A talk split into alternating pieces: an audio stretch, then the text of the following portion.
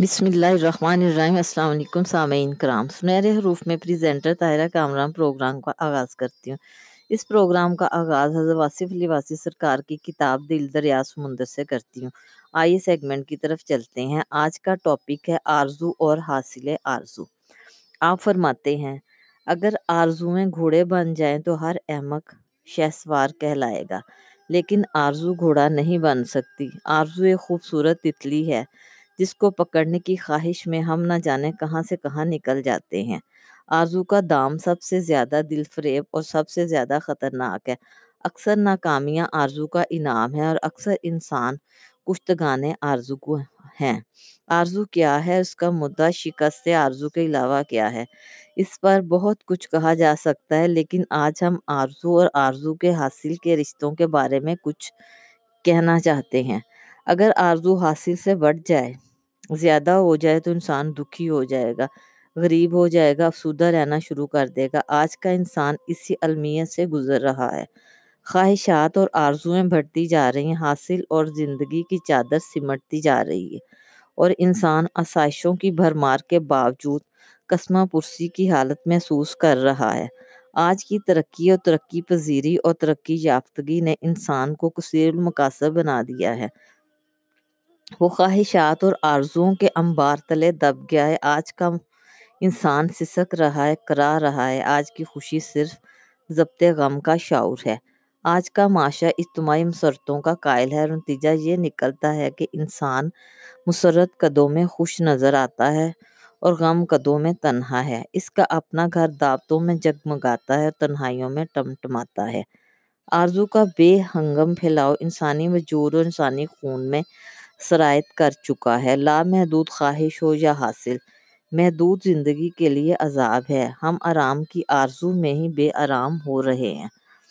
سکون کی آرزو میں آج کا انسان مضطرب ہے، قیام کی خواہش میں مسافر ہے۔ آرزو کے تعاقب نے انسان کو انسان سے اجنبی کر دیا ہے۔ انسان اپنے آپ سے اجنبی ہے۔ آرزو نے ہر انسان کو ایک تنہا جزیرہ بنا کر رکھ دیا ہے۔ اگر حاصل کو بڑھانے کی تمام تر کوششیں ناکام ہو جائے تو انسان اپنے آپ کو اپنی آرزو کا مکروہ سمجھتا ہے، اپنی آرزو سے شرمندہ ہوتا ہے، اور یہ ندامت اس سے اعتماد چھین کر اسے اس کی اپنی نگاہ میں غیر معتبر بنا دیتی ہے۔ اور جو انسان اپنی نگاہ میں معتبر نہ ہو، اس پر کون اعتبار کرے گا؟ اسی طرح آرزو کا حاصل سے بڑھ جانا، حاصل کا آرزو سے کم رہ جانا انسان کے اندر احساس شکست پیدا کرتا ہے، اور انسان بے سبب ریزہ ہو جاتا ہے۔ اس عذاب شکنی کے بے رحم عمل سے گزرنے کا انسان میں احساس کمتری کا پیدا ہونا لازمی نتیجہ ہے۔ یہی وجہ ہے کہ آج کا انسان، ہمارے دور کا انسان، ہمارے معاشرے کا انسان خود کو اپنے آپ سے غریب سمجھتا ہے، اپنے آپ پر ترس کھاتا ہے۔ وہ کہتا ہے کہ یہ بھی کوئی زندگی ہے۔ وہ اپنے آپ کو مکمل طور پر نااہل قرار دے چکا ہے۔ وہ کہتا ہے کہ ہم من حیث القوم ختم ہو چکے ہیں۔ یہ بہتان تراشی آرزو کے پھیلاؤ کے دم سے ہے۔ حاصل آرزو تک نہ پہنچے تو انسان اپنے آپ کو بدقسمت سمجھتا ہے۔ وہ کسی مستقبل پر یقین نہیں رکھتا۔ وہ اپنے فوری مستقبل اور ماں باپ سے مکمل طور پر مایوس ہو چکا ہے۔ انسان کو چاہیے کہ آرزو اور حاصل کے فرق کو کم کرے۔ آرزو کم کرنا مشکل نہیں ہے۔ جو چیز حاصل نہ ہو، اس کی تمنا کیوں حاصل ہو؟ آئیے دوسری حالت دیکھیں۔ جس انسان کی آرزو حاصل سے کم ہو، ایسے لوگ بہت خوش قسمت ہوتے ہیں۔ وہ اپنے آپ کو امیر سمجھتے ہیں۔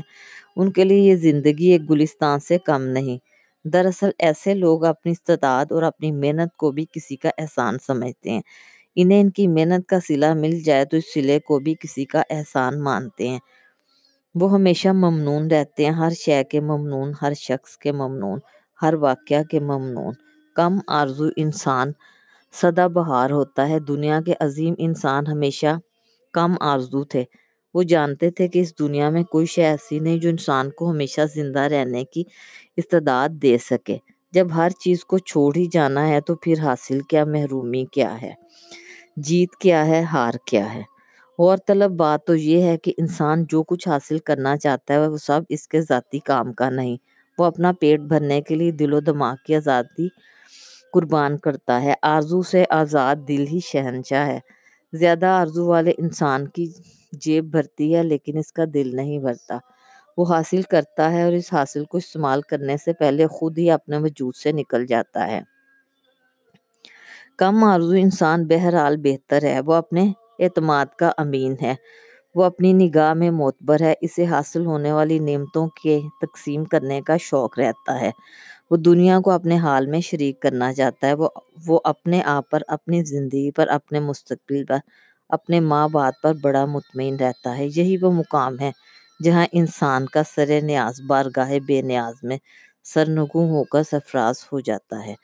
تیسری قسم کے لوگ وہ ہیں جو اپنے حاصل اور اپنی آرزو کو رضائے الہی کے تابع کر لیتے ہیں۔ ایسے لوگ تو بس ایسے لوگ ہیں، ان کا کوئی جواب، ان کا کیا کہنا۔ اگر زندگی اللہ کا حکم ہے، موت اللہ کا فرمان ہے، تو آرزو بھی اسی کے حکم سے ہے اور حاصل تو عین اسی کی منشا کے مطابق ہے۔ ایسے لوگ کسی الجھاؤ کا شکار نہیں ہوتے، ان کے ہاں تقدیر اور تدبیر کے مسائل نہیں ہوتے، ان کے ہاں انسان کی مجبوری اور آزادی و مختاری پر بحث نہیں ہوتی۔ ماننے والے دل سے مانتے ہیں، وہ صرف ماننا چاہتے ہیں، جاننا نہیں چاہتے۔ ایسے لوگ بہت قلیل ہیں جن کی آرزو اور حاصل امر الہی کے تابع ہو۔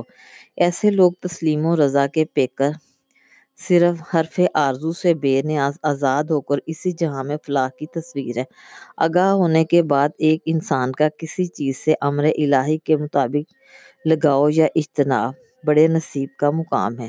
ایسے لوگوں کی زندگی ایک دریا کی طرح ہے، رواں دواں، خاموش، ساحلوں سے نکلتا ہوا، بغیر تکلیف کے، اذن الہی کے تابع، اپنی آخری منزل کی طرف یقین کامل کے ساتھ گامزن۔ دریا کا مدعا نہ ساحل ہے نہ موجیں، بلکہ دریا کا مدعا وصال بحر ہے۔ سمندر سے نکلنے والا دریا آرزو اور حاصل کو تابع فطرت کر کے واپس سمندر تک بخیر و عافیت پہنچ جاتا ہے۔